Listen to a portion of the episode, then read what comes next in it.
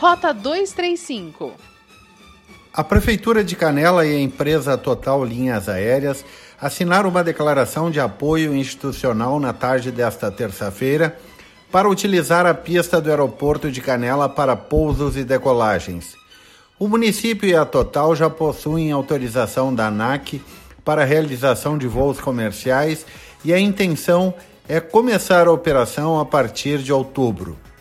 A Total Linhas Aéreas está implantando uma nova opção de rota comercial e turística, ligando os estados do Rio Grande do Sul e de Santa Catarina a São Paulo.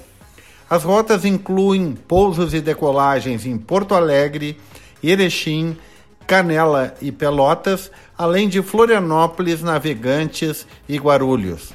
A aeronave que operará em Canela é um A T R quatro dois cinco zero zero com capacidade para receber até quarenta e cinco passageiros.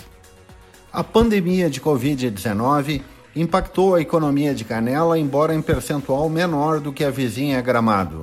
Com um saldo negativo de oitocentos e sessenta empregos nos primeiros sete meses do ano, Canela chegou a um índice de menos dez vírgula um por cento, enquanto em Gramado foi de menos dezoito por cento, de acordo com o Cadastro Geral de Empregados e Desempregados do Governo Federal.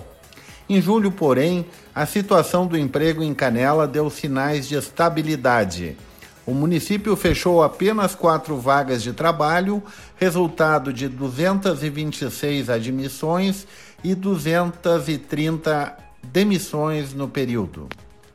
O Centro de Operações de Emergência de Canela recebeu na tarde de terça-feira a confirmação do décimo sétimo óbito de morador devido a complicações ocasionadas pela covid dezenove.